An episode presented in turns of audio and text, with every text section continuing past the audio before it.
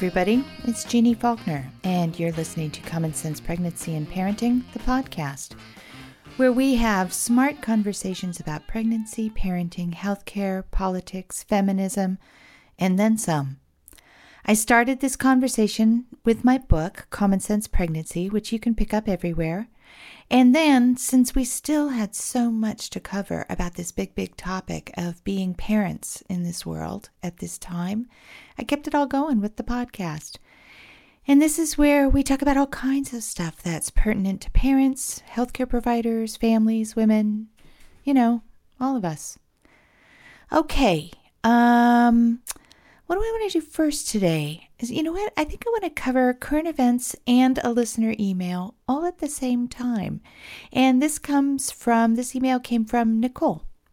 And it's titled Portland Air Quality. Yep, you guys, I'm in Portland, Oregon, and our air quality has been horrible lately because of the Eagle Creek fires, which are burning really, really nearby.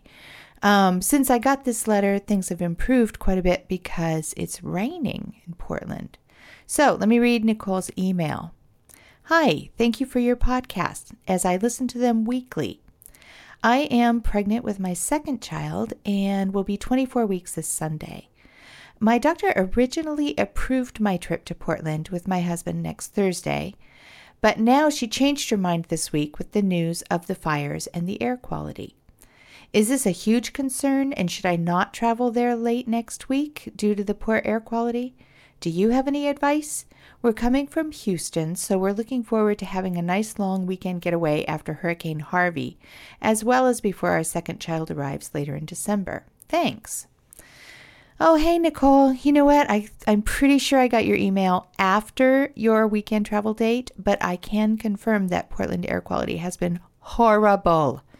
It was so bad uh, this past weekend, which is the one I think you were traveling over, that we couldn't see clearly down the street.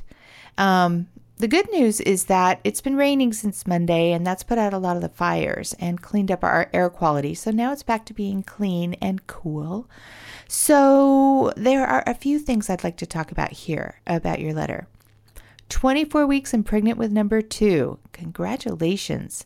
24 weeks usually feels pretty good for most women. You know, you're you're big enough to definitely look pregnant, but not so big that you need a support team to help you roll over at night. Baby is kicking, but not so hard that it feels uncomfortable. I think, yeah, 24 weeks is a really good point for a lot of women in their pregnancy. It's also a really good time to travel too, because, you know, you're not so huge that the size of the baby is going to compress veins and arteries in your um, pelvic area. It's not that difficult to get up and out of a seat. You can get up to the bathroom whenever you want to. And the air travel time between Portland and Texas isn't all that horribly long. Um, so, yeah, seemed like a good time for a trip, right? Next, you say that your doctor approved your trip and then changed her mind. And I really like that you're not taking her word as the final say so.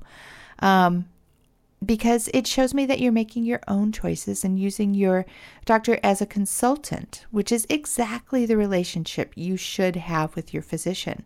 She doesn't make the decisions, she's not in charge of you. You make the decisions, you're in charge. She provides her opinion and the benefits of her years of education, training, and expertise, but the choices you make throughout your prenatal care and your pregnancy are up to you even, you know, in a lot of situations, they're presented as orders or demands or in a my doctor says I have to kind of way. Um, even then, every bit of your prenatal care is really, you know, it's kind of up to you. You get to make those decisions. And most of the time, in most situations, going along for the ride and making decisions with, uh, together with your prenatal care team, your doctor, your midwife, your nurses, it, it goes pretty smoothly most of the time. But then there are times when you bump heads. And in those situations, remember who's in charge. It's not your doctor, it's you. Now, about that air quality. Would it be unhealthy or somehow cause you harm? Well, yeah, I suppose it's possible. Um, it's been really smoky, and especially if you have, you know, any kind of breathing disorders or anything like that, you know, it's been it's been challenging. But there are plenty of pregnant women here in Portland right now, and they mostly seem to be okay. Um, I was born in the 60s in Los Angeles when air quality was really terrible. I lived near the beach and we could look out over the horizon, and it was just normal to see a brown stripe on the horizon. Um, and we all knew the air was polluted. And that's certainly not the best and healthiest situation to breathe smoky, polluted air, but most of us have turned out okay. Um, you know, air quality is a huge concern all over the world in many countries. And um, it's not ideal. It's definitely a situation we should be addressing. But you know what?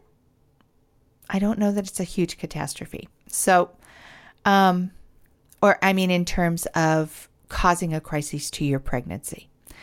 Uh, so I'd love to hear what you did in Portland. I hope you are doing well in Texas and drying out after Harvey. And I hope, Nicole, that all things go smoothly for you on your upcoming birth. Stay in touch, okay? Um, now I want to switch gears. Let's get our guest on the phone. We're going to talk about something that's been really instrumental in my life in helping me do my thing. It's always on the list of self care, you know, things that you're supposed to do to have a better life, better health, and all that. But it's not something that's usually, you know, recommended or prescribed as something you should do to improve your maternal health or your parenting experience. And I'm talking about meditation. Now, I've been meditating regularly for, oh gosh, 10 years or more now. And I started at a time in my life when I was searching for more spiritual direction. And I can't really remember what the crisis was at the time, or which kid was doing what, or what job situation I was in, or what health crisis was throwing me off. I don't remember exactly what was happening at that point, but I remember I needed something. And as often happens, I met the right person who told me about a local meditation center, um, and that's where I learned a few basic techniques and found a meditation community. And since then, been quite a number of years now, I meditate most days, and I find that on the days that I don't meditate, um, things are a little harder. No matter what job I'm trying to do, you know, as a writer or a podcaster or a parent or a friend or, you know, a wife or, you know, the person who's in charge of washing the dishes, on the days that I don't meditate, things are a little harder. When I do work, whatever my work in the world is that day, is easier. Everything is clearer. It's better. It's important to me, and that's why this week I want to talk to someone who is all about maternal health and meditation. Let's get Mark Krasner, founder of a new app called Expectful, on the line.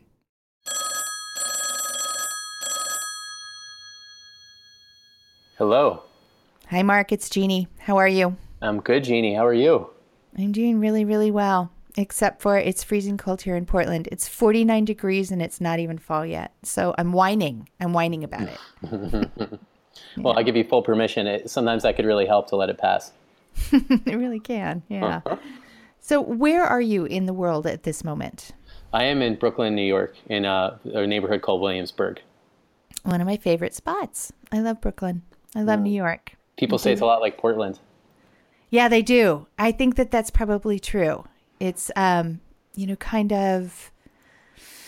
People also say that both Williamsburg and Portland are a lot like European cities. You know, a lot of shops on the on the road, a lot of yeah, just similar, similar. Mm. Yeah, yeah.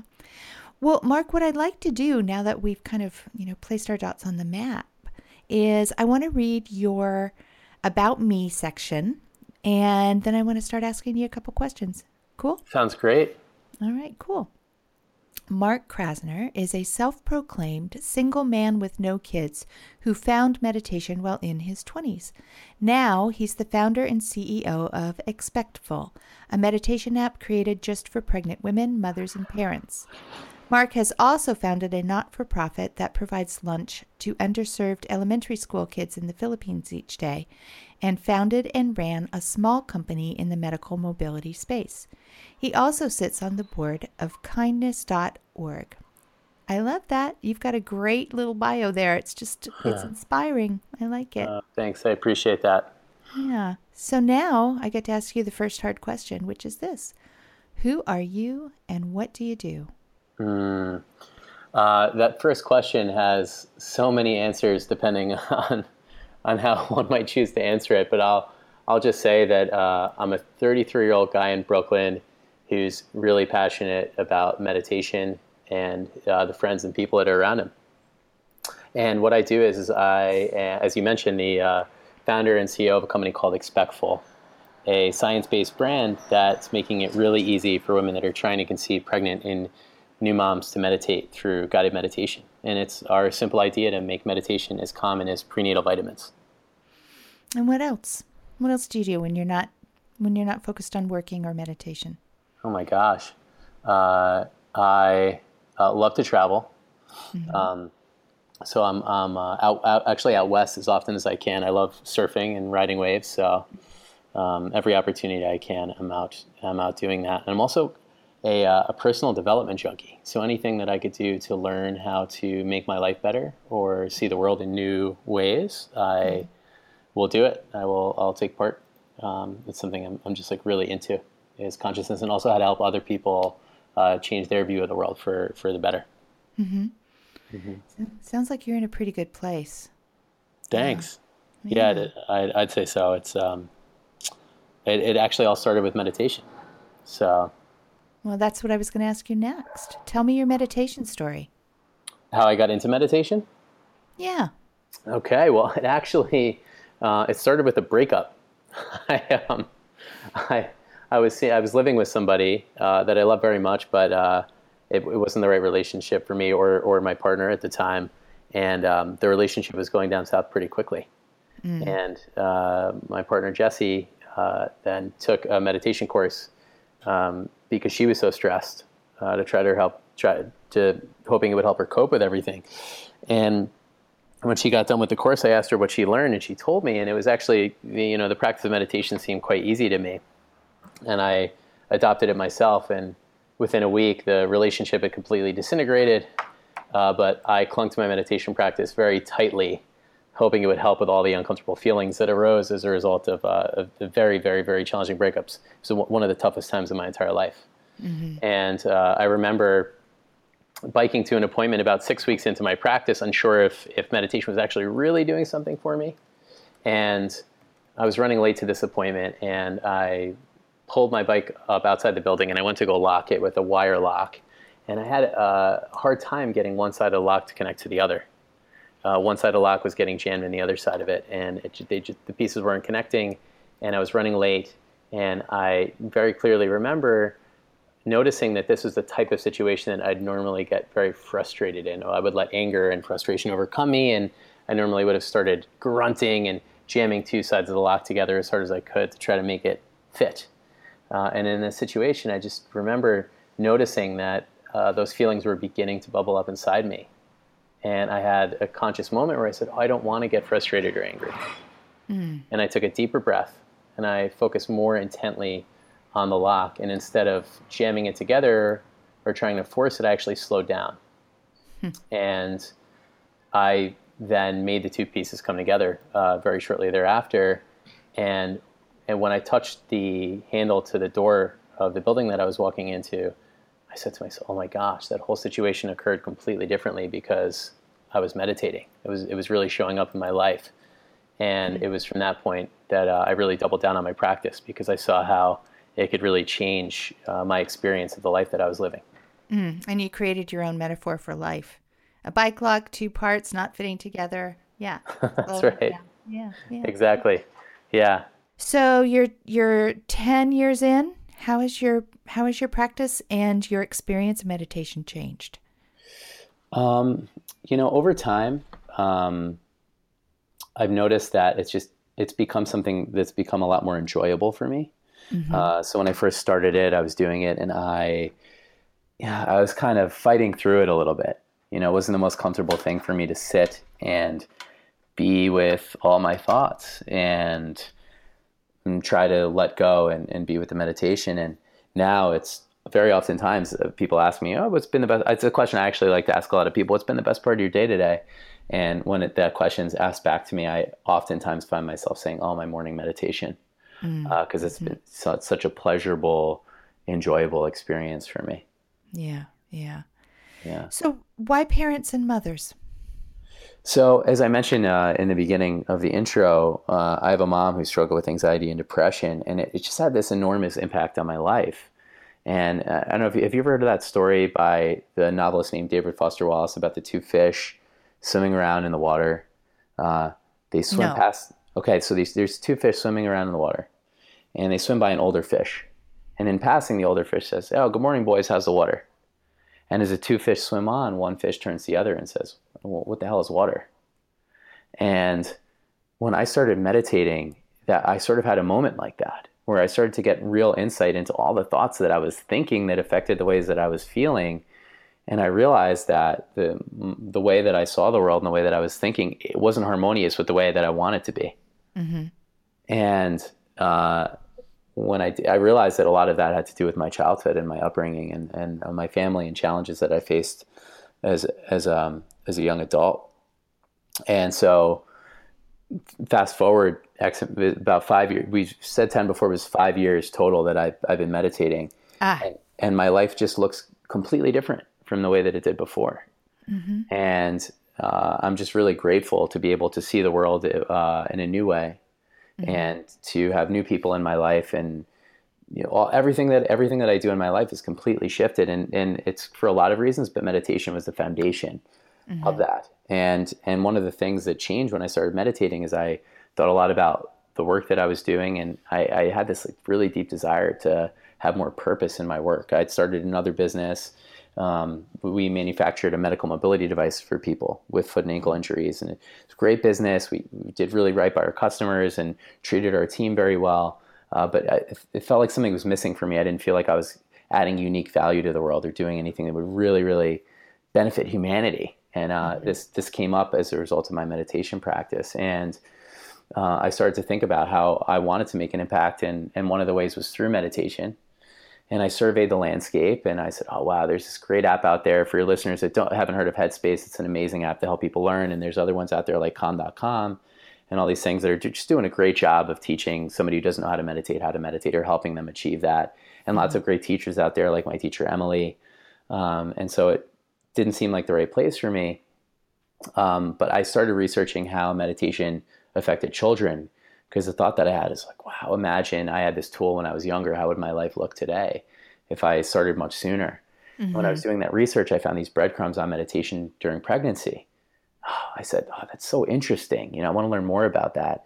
And so I started to see what people were saying online about meditation during pregnancy. And I just came up really short, Jeanne. Like I was shocked mm-hmm. that all the content on the topic lacked substance, what was available at the time. And I just, I had a feeling that there was something more. It just made sense to me that I know I personally feel different in my body. Jeanne, you're a meditator as well, yes? I am, yeah, Yeah. for a long time. Yeah, and so like in your body, do you? It's not just. Uh, I think a lot of people haven't meditated, just think your thoughts change. But do you actually feel a difference in your physiology as well as a result of your practice? Um, you know, yes, I think so. Um, for me, it's a different experience. I've been at it for a real long time 10 or 12 years now. And what it does um, at varying stages is allows a greater of acceptance of the physiology that happens, or it um, opens up a new way of dealing with something. You know, it, it opens doors so that you can find what you need, whether that's acceptance or a change or something like that. Yeah. Absolutely, absolutely. Yeah, And I just intuitively like that. That the kind of experience that you have with meditation, and the one mm-hmm. that I had, it's just intuitively that if a woman's pregnant, the thought was like, wow, gosh, that has to be so good for the baby. to mm-hmm. experience that while in utero. And I hired a PhD student, and I had her look into all the available research on the topic of meditation during pregnancy. And I also said, also, what are people saying about stress and anxiety during pregnancy? What's the research there? And when she got back to me, I read I, I, there's just a healthy body of research, a small but healthy body of research that shows meditation does all sorts of great things for a pregnancy, like reduce the chances of preterm birth, reduce the chances of uh, postpartum depression, um, creates an environment that's where a woman's more likely to conceive a baby who's happier and healthier. mm-hmm. uh, and it was just really profound to read. And, and what really opened my eyes also was um, the stuff on stress and anxiety. And uh, the research shows that high levels of chronic stress and anxiety uh, can increase risk factors in a pregnancy. And one of those risk factors is ADHD, which is something that I grew up with. Mm-hmm. And mm-hmm. so suddenly I read about that and I said, oh my gosh, you know, moms struggle with a lot of anxiety during pregnancy. Uh, ADHD is one of the major risk factors. It's something I have. It's something I really struggle with it throughout my academic career. Uh, I thought I grew up thinking I'd have a blue collar job for the rest of my life, not because there's anything wrong with it, but I just didn't think I'd have any other options available to me because I right. struggled so much. And it really hit home. And I thought, wow, if mom knew that there was this tool out there that could give me a better start in life and was, you know, able to practice in a way that was really easy for her, maybe my life might look different. Maybe I wouldn't have ADHD. Whoa, imagine. And then the thought that I had after that was, oh, okay, like ADHD, that w- it would be amazing not to have grown up with that. But wow, you know, meditation was such an enormous agent of change in my life. Imagine if it was an agent of change in mom's life. Maybe she would have started because she had the impetus to, because she was pregnant with me, but maybe it would have right. transformed her life. Right. And then the third thought was like, oh my gosh, what would it have been like to grow up with a mom who was more likely to just be present, but a mom with a mm-hmm. meditation mm-hmm. practice and all the good things that come with that. Mm-hmm. And yeah. I put all those things together and I just was like, wow, like there's so many possibilities here. And I decided to start Expectful with the goal of making meditation as common as prenatal vitamins. Nice. Yeah. Yeah. Yeah. And, yeah. Yeah. Has it transformed your relationship with your mother? I would say I, I don't know that Expectful has, you know, because Expectful, mm-hmm. I had the idea about two years ago, uh, and my mom and I've done like you know, we've come such a long way because I used to be upset with her because she had these challenges, you know, there yeah. um, and and the effect that it had on my life. But what I've been able to come to is is just the opposite of of upset, but actually come with like tons of compassion and love. Mm-hmm. And yeah, our relationship is like completely transformed. We have a such a beautiful relationship, and there's nothing like between us, you know. Some relationships, there's people stand, people love each other, but there's something between that love Mm-hmm. You know, and today it's like there's nothing between the love that my mom and I share, and it's like such an incredible gift. Hmm. The hidden benefits of meditation. Yeah, yeah, absolutely. Is but it... Jeanne, real quick, if I could jump in, I just I just mentioned you know stress and anxiety you know can lead to an increase in risk factors, and mm-hmm. I just I know your listeners, a lot of women listening right now are likely pregnant, right? And more, I, more than likely, yeah. more than likely, yes. And so here's yeah. what for, for you listening for for if you're out there and you're listening to this and you're pregnant, I want to share that you there's something in the placenta, in your placenta. It's an enzyme that actually blocks the majority of the cortisol, which is the chemical your body produces when you're under stress to keep your baby safe. So if you're experiencing like average stress in your life or you go through a stressful experience, I don't want you to think that you're harming your baby as a result of that right. because that's right. not what the research shows. Right. Um, it's just you know, if, if you if you are experiencing really high levels of chronic stress, then there's an opportunity for you to maybe do something to help manage that. Um, right. But I just didn't want your listeners to think that, oh my gosh, like you know, uh, you know, I like had I'm damaging my baby. I'm damaging yeah. my baby because I had an argument with my husband, or there I have a little bit of stress at work. Right. You know, right. so I just just want to preface that because it's such an important thing. It's a brand, and expect when you go to our site, we don't even discuss the negatives. We just talk about all the positives that meditation could bring into your lives, and that's definitely where I'd like to be focusing on on this call as well, because I think that's where, yeah. where the most benefit is for everybody that's listening.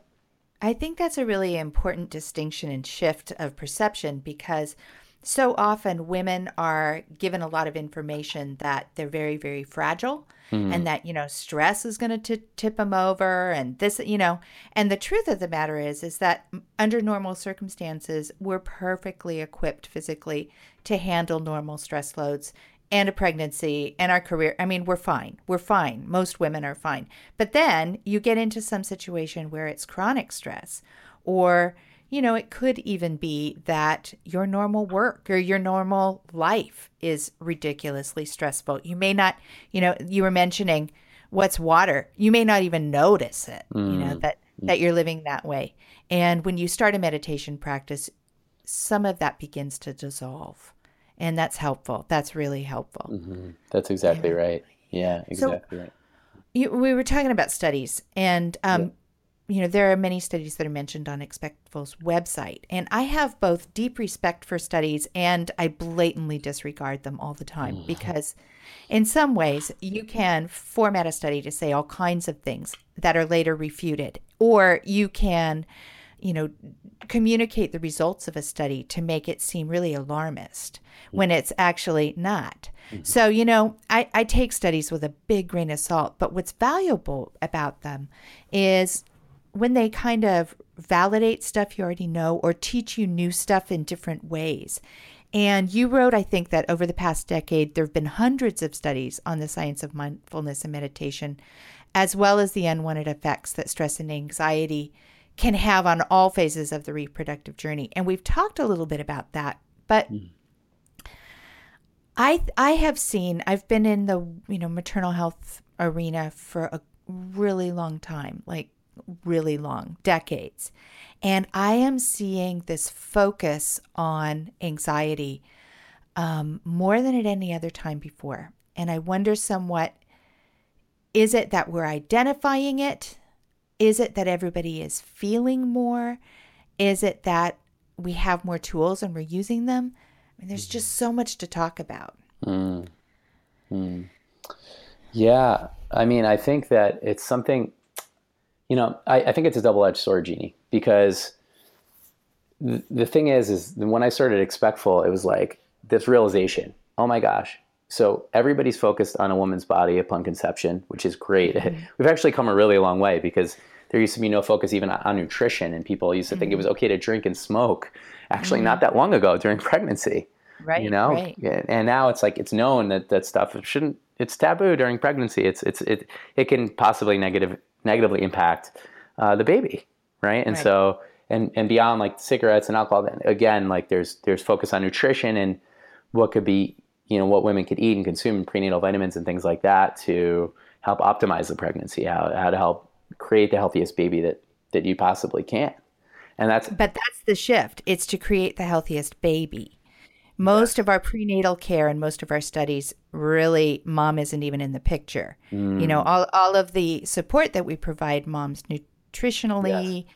you know all of that is because of the outcome we want her to produce which is uh, the ah, baby yes yeah yeah how do, and, you know how do you feel about if, that um i have i would like very much for the shift to be away from um, baby focused and more mm. onto mom focused because you can't have a healthy baby without a healthy right. mom. Absolutely. And so much of what goes into prenatal care right now is um, skewed so strongly towards all the just in cases and what ifs mm-hmm. that we over intervene in most cases in a lot of pregnancies. And we treat women like they're a potential bomb about to go off. All of these things could possibly go wrong with you. So we're going right. to drill down until we find it.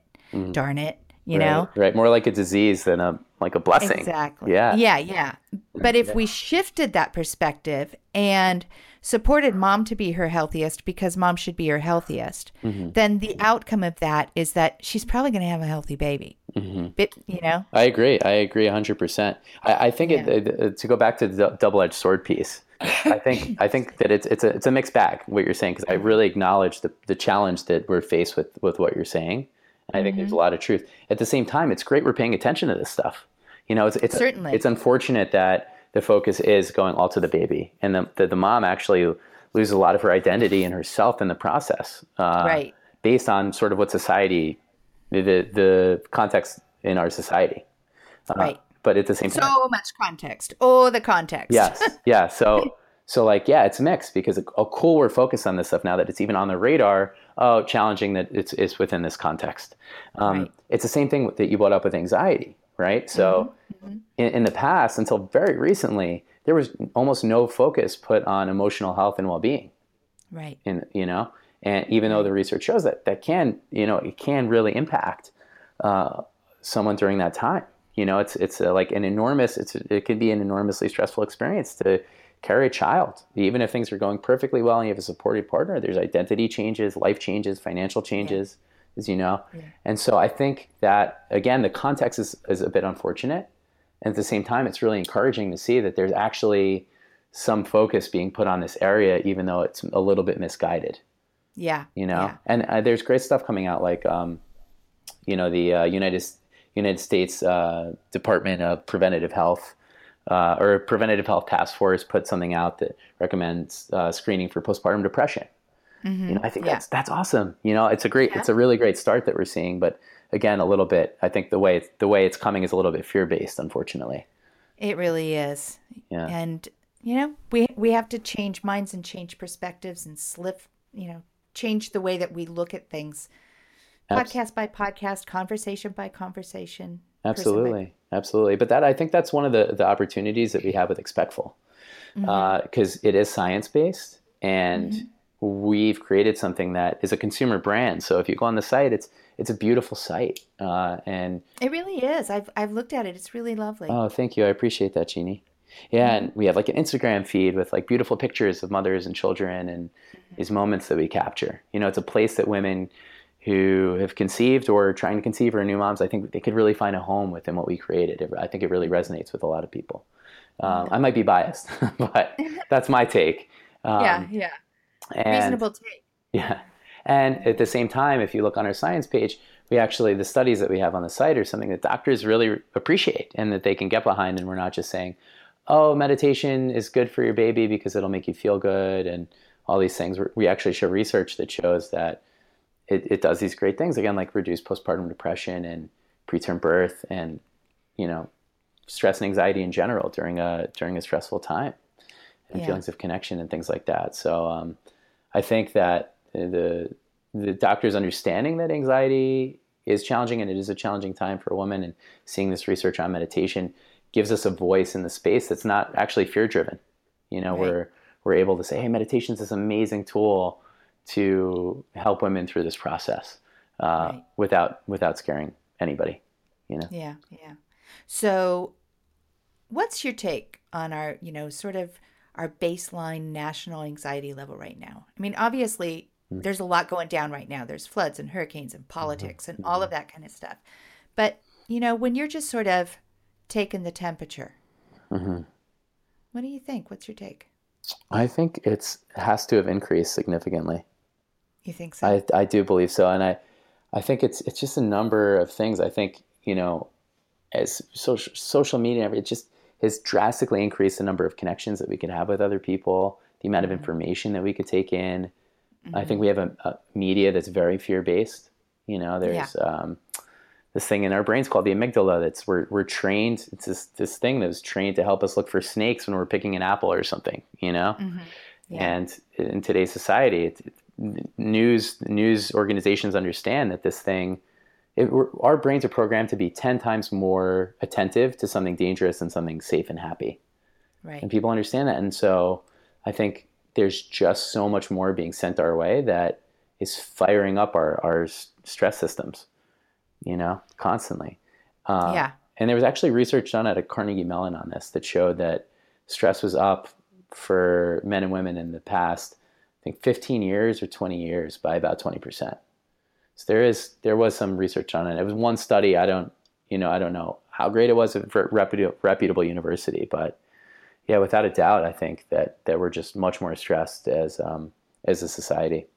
Yeah, but but the real benefit for for myself at least of adding in a meditation practice is it does help you sort of ground yourself into the immediate surroundings. Like, mm-hmm. um, I'm certainly not speaking for you know people in the Virgin Islands and Puerto Rico and Florida and Texas right now. But where I am sitting right this moment, a hurricane is not happening to me. Mm-hmm. It's not actually really happening to me. Take a breath, let it go, focus what on what's real. And you can do that for whatever the crisis that's swirling around your head is, you know. At this moment, my child is not having a tantrum. At this moment. Hmm. and that's that's one of the you know, real beauties of meditation is that you recognize the moment. Mm-hmm. Absolutely. Yeah. We have, uh, on average, the average person has about 80,000 thoughts in a given day. Yeah, that's a lot of them. A lot of thoughts. And about 2% of those thoughts are new thoughts. Yeah, the right? rest of it is just the same old shit rolling around. exactly. That's exactly right. And what all meditation does is it just, it gets you present. It, it actually all those thoughts go by. We don't think about the fact that we're thinking them. Yeah. We control how we feel. And suddenly with meditation, our every time that we sit down and meditate, our brain is lifting a little, it's going to the gym. Yeah. And the brain is being trained to be actually cognizant of the fact that these thoughts are taking place. And Right. and it gives us space. Suddenly we have these thoughts, but in between the thought and the response, we have a gap. Yeah. know? And it's Yeah, you uh, do. it's very powerful. But the other the other thing in, in context of your audience is is that I believe that all women have it. Well, all of us as human beings, we have intuition. We have an inner guidance system, mm-hmm. right? Mm-hmm. Uh, Right. There's there's a powerful thing inside us that helps that can help us make decisions if we're attuned to it. And and back to your thing about stress and anxiety and what, what we discussed, I think a lot of people can lose touch with their intuition, with their mm-hmm. inner knowing, their inner guidance system, because there are so many messages coming people people's way, and there is so much information and so much logic that's out there to rely on based on all the research and stuff doctors are saying and stuff all the everybody has opinions that, that are just being thrown at women during pregnancy especially. We did a survey where we asked women what their biggest challenges were during pregnancy and one of the top was unsolicited advice. So on mm-hmm. top of all the information that's available to women during this incredibly stressful time there's so much advice being thrown at them and i think a lot of people in life and especially in pregnancy it's easy to lose touch with that voice that's inside you that can actually really help guide you where a lot of the mm-hmm. answers are that place inside you that makes it easier to make decisions that are really true and aligned and oftentimes right even though they might not necessarily be completely logical. Uh, and so i see meditation as this tool to give women a, se- uh, some power back in this and really find the answers within themselves. You know it's good to get as much information as you can to a degree you know? Yeah. but i think also at the same time it's so important for people today and especially during pregnancy just to listen to that to that voice inside that that actually you know has lots of information that it's hard for our logical brain to even comprehend Right. I agree with everything you said. Absolutely. I think one subtle distinction that I make is that we never give women power back. We allow women to take the power themselves. Mm. You know, nobody Yeah. gives and takes power. i love that You just yes you you you tap into that power and you get it for yourself. oh yeah. profound Yeah. yeah just like Yeah. uh there's someone someone uh, i know that does like a type of chiropractic work that I'm Uh-huh. a big fan of, and he uh, people would refer to him as a healer, and he always slaps me. I'm not a healer. I'm a healing facilitator because don't don't people can only a person can heal themselves. You know, it's nothing Yeah, I can actually give to them. It's it's already inside them. Right. So yeah. yeah. You do it yourself. exactly, that's right. Yeah. That's right. Yeah. So, on your wildest, most crazy optimistic day, what do you envision the world could be like if everybody took a real life meditation break every day? Uh, thank you for that question. I, I mean, to think about that is just shocking. I mean, I'll, I'll tell you what the Dalai Lama said, and I happen to agree with him. And, and it won't be verbatim, but he, he said something along the lines of if every pregnant woman were to meditate, then all like war that exists on earth would be completely eradicated within two generations. And like I, I just agree. with- I think it would just solve so many problems that we face today, from political conflicts, um, finan- like just you name it across the board. I think that it would just do so much to help benefit the world on on every single level that's out there. Mm-hmm. Yeah, Yeah. Interesting. yeah. What What do you think would happen if um if everyone was Um, meditating? I think that we would see miracles. Mm. I do. I think that we would see if it, you know, people, let's not say everybody, because, you know, we probably need the little contrast of people who wouldn't. But let's say the majority of people tapped in every day and, you know, pulled the resources out of themselves that they needed to get through whatever it is that is going to be their work in the world that day. And if they were sincere about it, um, I think that they would there would be a huge decrease in violence, selfishness. Um, I think there'd be a greater reflection on other people. I think we'd be kinder and more patient. And then, you know, ripple effect. Ripple effect. That's right. That yeah, yeah. That's right. So, shifting gears a little bit, your website says that for every subscription purchased, you'll donate one to someone in need. How does that work? Uh, a number of ways. So we we partnered with a center in New York City called the Motherhood Center.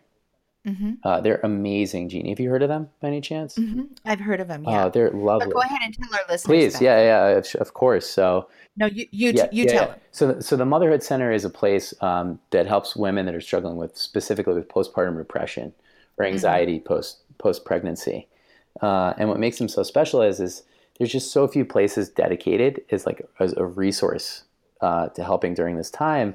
And they do this thing called what's called partial hospitalization, which Mm-hmm. means that people don't sleep there, but they spend a majority of a day there. I think between like eight Mm-hmm. and ten hours, and that's actually a lot more challenging than than having a facility that has people sleep and stay overnight.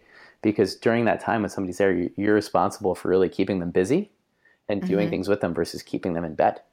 Um, and so it's it's created by this amazing team.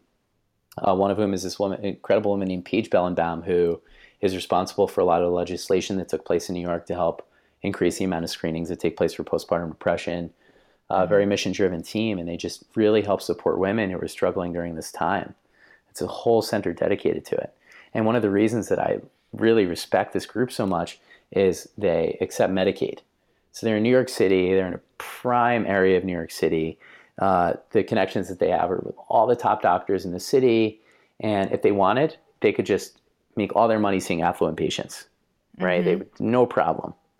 Uh, but what they do is they accept Medicaid as well, uh, and women, you know, who wouldn't necessarily otherwise afford it. And I think I don't know if they take a loss on it, but it's certainly uh, it's certainly something that they don't have to do that they're choosing to do because they really care. Uh, and it's beautiful. It's just it's this amazing center. So anyway, uh, when I found out that they had a Medicaid population, I said, "Hey, we want to partner with you and provide any of your patients that are low income uh, free subscription of Expectful." And so that's something that we do with the Motherhood Center. Uh, and on top of that, we also um, offer anybody that we hear about. Um, we offer a free subscription to if they can't afford it. So we've had doulas contact us uh, and midwives contact us about uh, their clients that wouldn't otherwise be able to afford a subscription or be challenging, and we give it out. Uh, and also, if anyone ever emails us, we, we email anytime somebody unsubscribes from the platform, subs- subscription platform. Anytime we ever hear that the reason that the person unsubscribed is financial, uh, we respond and we tell that hey, we offer them a free subscription to the platform uh, as well. Yeah, but we are. If anybody's listening to this and they know of really good partners, people who have a, a low income population that happens to be English speaking, because the platform is a is an English speaking platform, we would love to know and, and partner. We we do have um, we have more subscriptions coming in that are paid than ones that we're giving out that are free. Um, we, we would never turn anybody away. So if you're listening to this and you're low income, you'd, you'd have a hard time affording it, or you're part of an organization that could use these subscriptions for um, your, the people that you work with, please uh, let me know. My email is mark at expectful.com and love to hear from you. Great. Yeah. I have some ideas for you and I'll give Oh, them to you offline. Fantastic. Yeah. Yeah. Yeah. Yeah. So, what's your answer to the question Is meditation the same as prayer? Huh. Uh, I think that so in, in our brains, right? If you consider let's let's let's use an analogy of, or metaphor. Think of a brain as a file cabinet, right?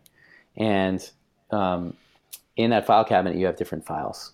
Okay, and let's let's say there's a, a file called prayer and there's a file called meditation. They'd be really close together in that file cabinet if it was organized properly, right? They seem similar. Um, so I think it's it's easy to get the two confused. But I'd say what the difference is in the meditation file is it's something that's happening that you don't necessarily have a particular intention or outcome. There isn't any necessarily like meaning being put on the thing that you're doing. It, it depending on the type of meditation that you practice. Um, but I would say that meditation is simply actually letting go of meaning, is taking the meaning out of things and just being, let's say, with your breath. Whereas to me, prayer is something with a very specific intention that you're doing um, for some type of, um, I suppose there is a desired outcome with meditation, but it's generally to clear the mind, uh, to get a sense of relaxation, which can be derived from prayer. But I think the intention with prayer is oftentimes to give thanks, you know, to have specific gratitude or um, to pray for some type of outcome to happen, you know, whereas meditation is actually letting go um, of all that. Yeah. Yeah, that's a good answer. Mm. T- yeah. So, for those who aren't yet meditating, mm-hmm. you know, there's a perception that it's really hard, that you have to clear your mind. I mean, all of the things we've always heard. How do we convince them to start? Mm, I think that's the most common misconception that people have is I think the reason people don't start is because they or people start and they think that they can't do it right. because I couldn't clear my mind. I couldn't stop thinking. Right. right. And so right. I, I define meditation a little bit differently than, than uh, most people would. When I say meditation is, is the way I put it is it's an attempt to focus the mind on one thing for a predetermined amount of time. Mm-hmm. Simply that. And so, for example, let's say the breath. Let's say the breath is something you want to focus on for five minutes, that you want to attempt to focus on for five minutes, right? So, mm-hmm let's say that's somebody's never meditated before and it's that's their goal okay i'm going to spend five minutes i'm going to attempt to focus on my breathing okay mm-hmm. and so inevitably what happens is is somebody will sit to meditate and they'll go they'll focus on their breath and suddenly they'll start to think about their job right or their partner right. or something comes into their mind and they go oh i'm thinking about this thing they make it wrong right. Suddenly, oh, I, i'm thinking about that it's wrong i need to refocus on my breath and, and eventually if a person thinks that it's wrong to think during meditation, they're going to think that they can't do it. Something that they're failing right. at. It's not fun for them, right? But the thing is, right. is just just and my meditation teacher Emily says this also. She's part of Expectful as well um, in our videos, and and she's a meditation expert who helped create a lot of the meditations. Um, you know, you just like you can't give your heart a command to stop beating, you can't give your mind a command to stop thinking. It's impossible. Mm-hmm. You know, mm-hmm. monks could meditate for 20 years and they're still very, very, very, very likely to have a thought or many thoughts right. during meditation. So I think the key word is attempt. So the attempt to focus on one thing for a predetermined amount of time. What I say is, is if you're meditating, you're focusing on your breath, and suddenly you realize that you're thinking about something other than your breath. In that moment, that is actually the the benefit of meditation happening there, mm-hmm. because mm-hmm suddenly, again, you have all these thoughts going through your head every single day that you normally don't think about, and suddenly you're realizing that you're thinking about it. And in that moment, your brain is lifting a weight. Your brain is lifting weight every time you realize you're having a thought. So I think for, for those people out there that are struggling to meditate, I can't, can't clear my mind, I can't sit still for that long. I think when people realize that they're actually getting a lot of benefit when they're thinking, when they realize that they're thinking, because how often mm-hmm. do you mm-hmm. realize that you're mm-hmm. thinking? There's huge benefit in that. So I think recontextualizing what thought means during a meditation and actually saying, oh, thumbs up, you had a thought and you realize you had a thought, that's awesome. That's a moment yeah. of waking up. That's going to serve you in your everyday life. And the more you do that, the more you're going to see the benefits of meditation, I think help would help people tremendously. Yeah. And I think that we also, um, you know, after you do it for a while, the thoughts that do come forward are ones that have been that you needed. You needed to think that. Mm. That was something that probably wouldn't have come to you if you hadn't made space. Totally. I have some of my best thoughts yeah. uh, during and after yeah. a meditation. 100%. Yeah, yeah. yeah. So, what else do you want our listeners to know about Expectful? Oh my gosh. About the work you're doing. The first the first thing I'd love to share with your listeners and thank you for that opportunity, Jeannie, is that mm-hmm. I'm very aware that um, a man with no children on this on this call and speaking to all your all the listeners that are out there. And mm-hmm. what Expectful is, is Expectful was my idea, and then I very, very, very quickly surrounded myself with incredible women and incredible moms, and uh, created a community that we listen to very intently. So if you're thinking, how is it possible that a guy created this app for women that are trying to conceive pregnant and new moms? It's just because I had the idea and I created space for mm-hmm. all of the insights that people with experience had to come into this. And so it's a team of five. Um, it's so what what the app does and is is it's trimester specific guided meditations that are completely contextualized to the journey that women are on uh, during their fertility, pregnancy, or motherhood journey. So, for example, if you're listening and you're in your third trimester, we have meditations that are preparing for birth and trusting your body and connecting with your baby, and meditations for you and your partner to listen to that pertain to the third trimester and talk about all the changes happening uh, to help you get present and connect. Uh, sleep meditations during that time because it can be challenging to sleep at night. Uh, nursing meditations for new moms and things like that. So just totally mm-hmm. contextualized, guided meditation that really resonates with the challenges and the desires uh, and wants that women have during the whole journey. Um, mm. And how that got created is, is uh, this amazing team. Uh, right now, it's five of us, including me. Uh, two of the women on the team, Anna and Deanna, were on our beta during their pregnancies. So when I had the idea, I got together with um, two hypnotherapists, one of whom is, was a brand new mom and now is a mother of two, who still plays a very critical role in the creation of our meditation content. And uh, went to them to have them create the initial meditation scripts that we used uh, to put out into our community to get feedback on to see what people were thinking. And then we took those meditations in, in that beta and then we listened very intently to what our community and the small beta group that we put together had to say about it.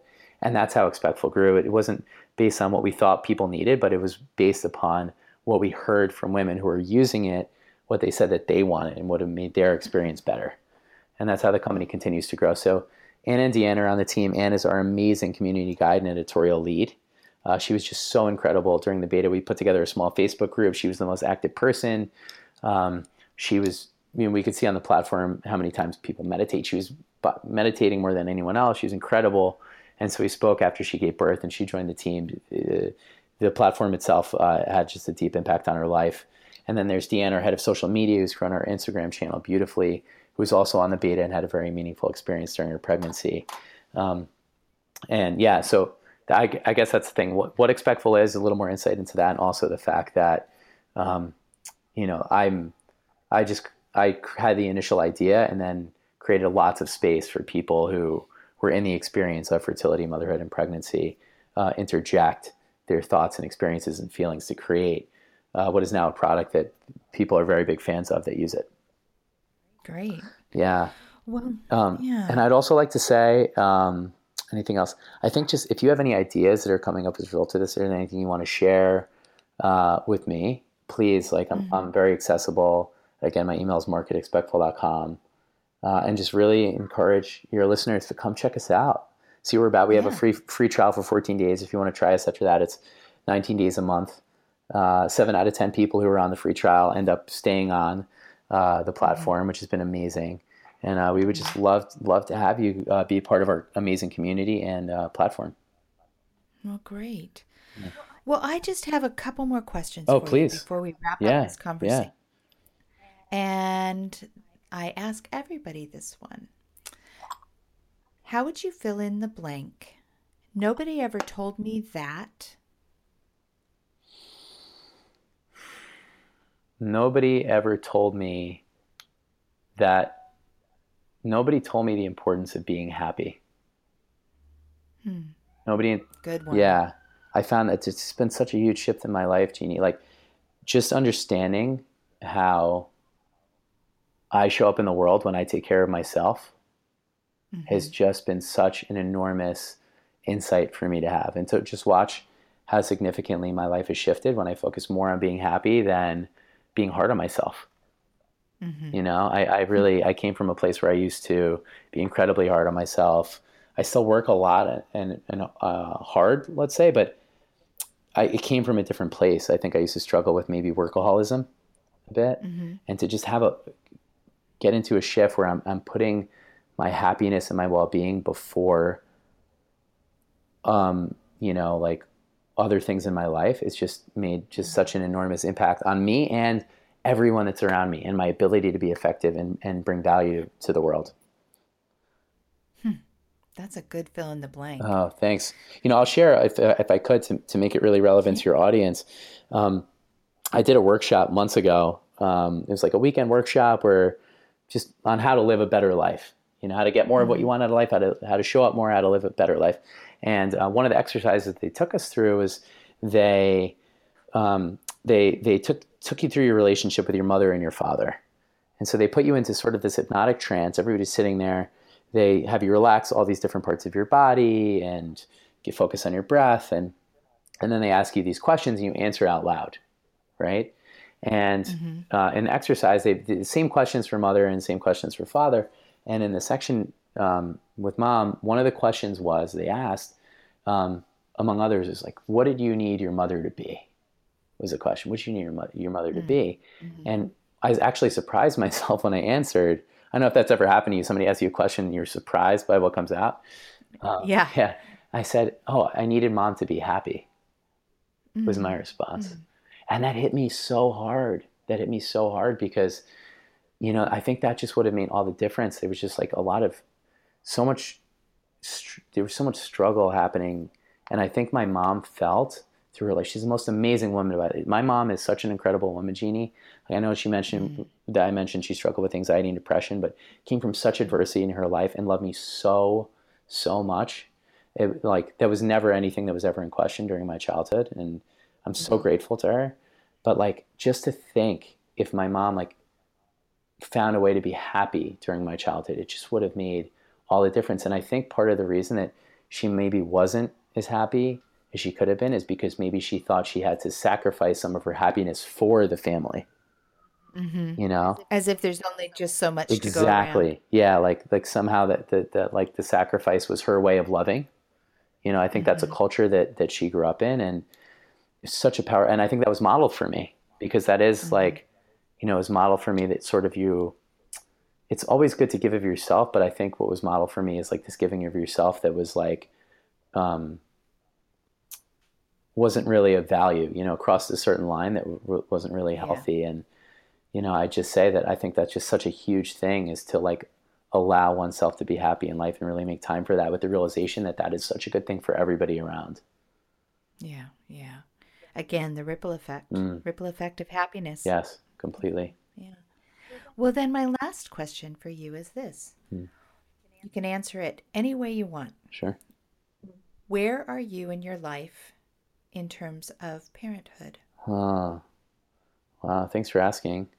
Um, I I'm very clear that I want to be a father. Uh, I I like I'm I'm fortunate. I you know I, I have this I have a life where I get to travel a lot. Uh, I just came back from a festival called Burning Man.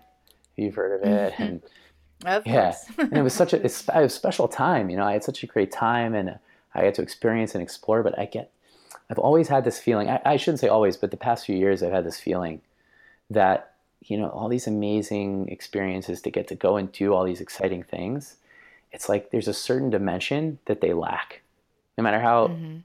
special some of these things could be, there's a certain dimension that it lacks. And I, I just have this feeling that no matter how amazing an experience I could have is, it's never gonna come close to what I can experience through being a father and a parent.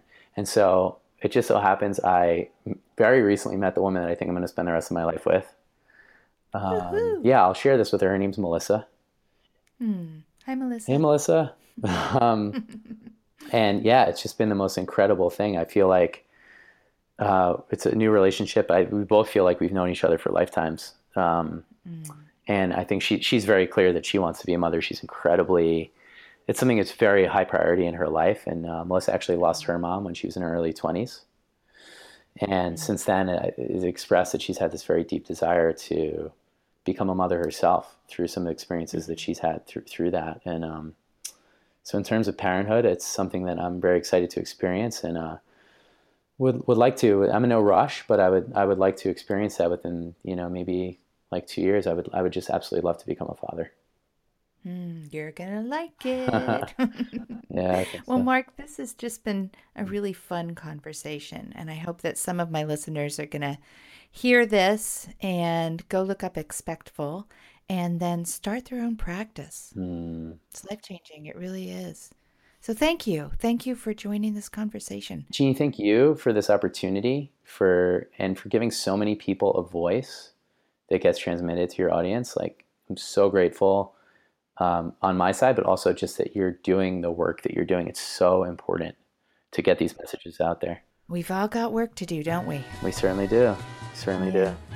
Well, thank you again, and we will talk again down the road. Okay.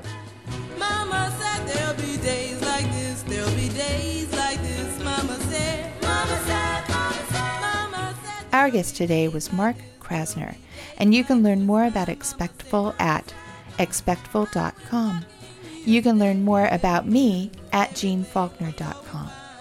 And I'm going to spell it J E A N N E F A U L K N E R dot com. Common Sense Pregnancy and Parenting is produced by Alex Ward at Sounds Like Pictures Studios. Uh, pick up a copy of the book Common Sense Pregnancy at Amazon.com, BarnesandNoble.com, everywhere books are sold. It's probably in your local bookstore. Now, this is important. If you're interested in sponsoring the podcast, send us an email at info at jeannefaulkner.com. You can email me at gene at jeannefaulkner.com or tweet me at Jeanne Faulkner. And thank you for listening. Now let's keep this conversation going. Bye bye.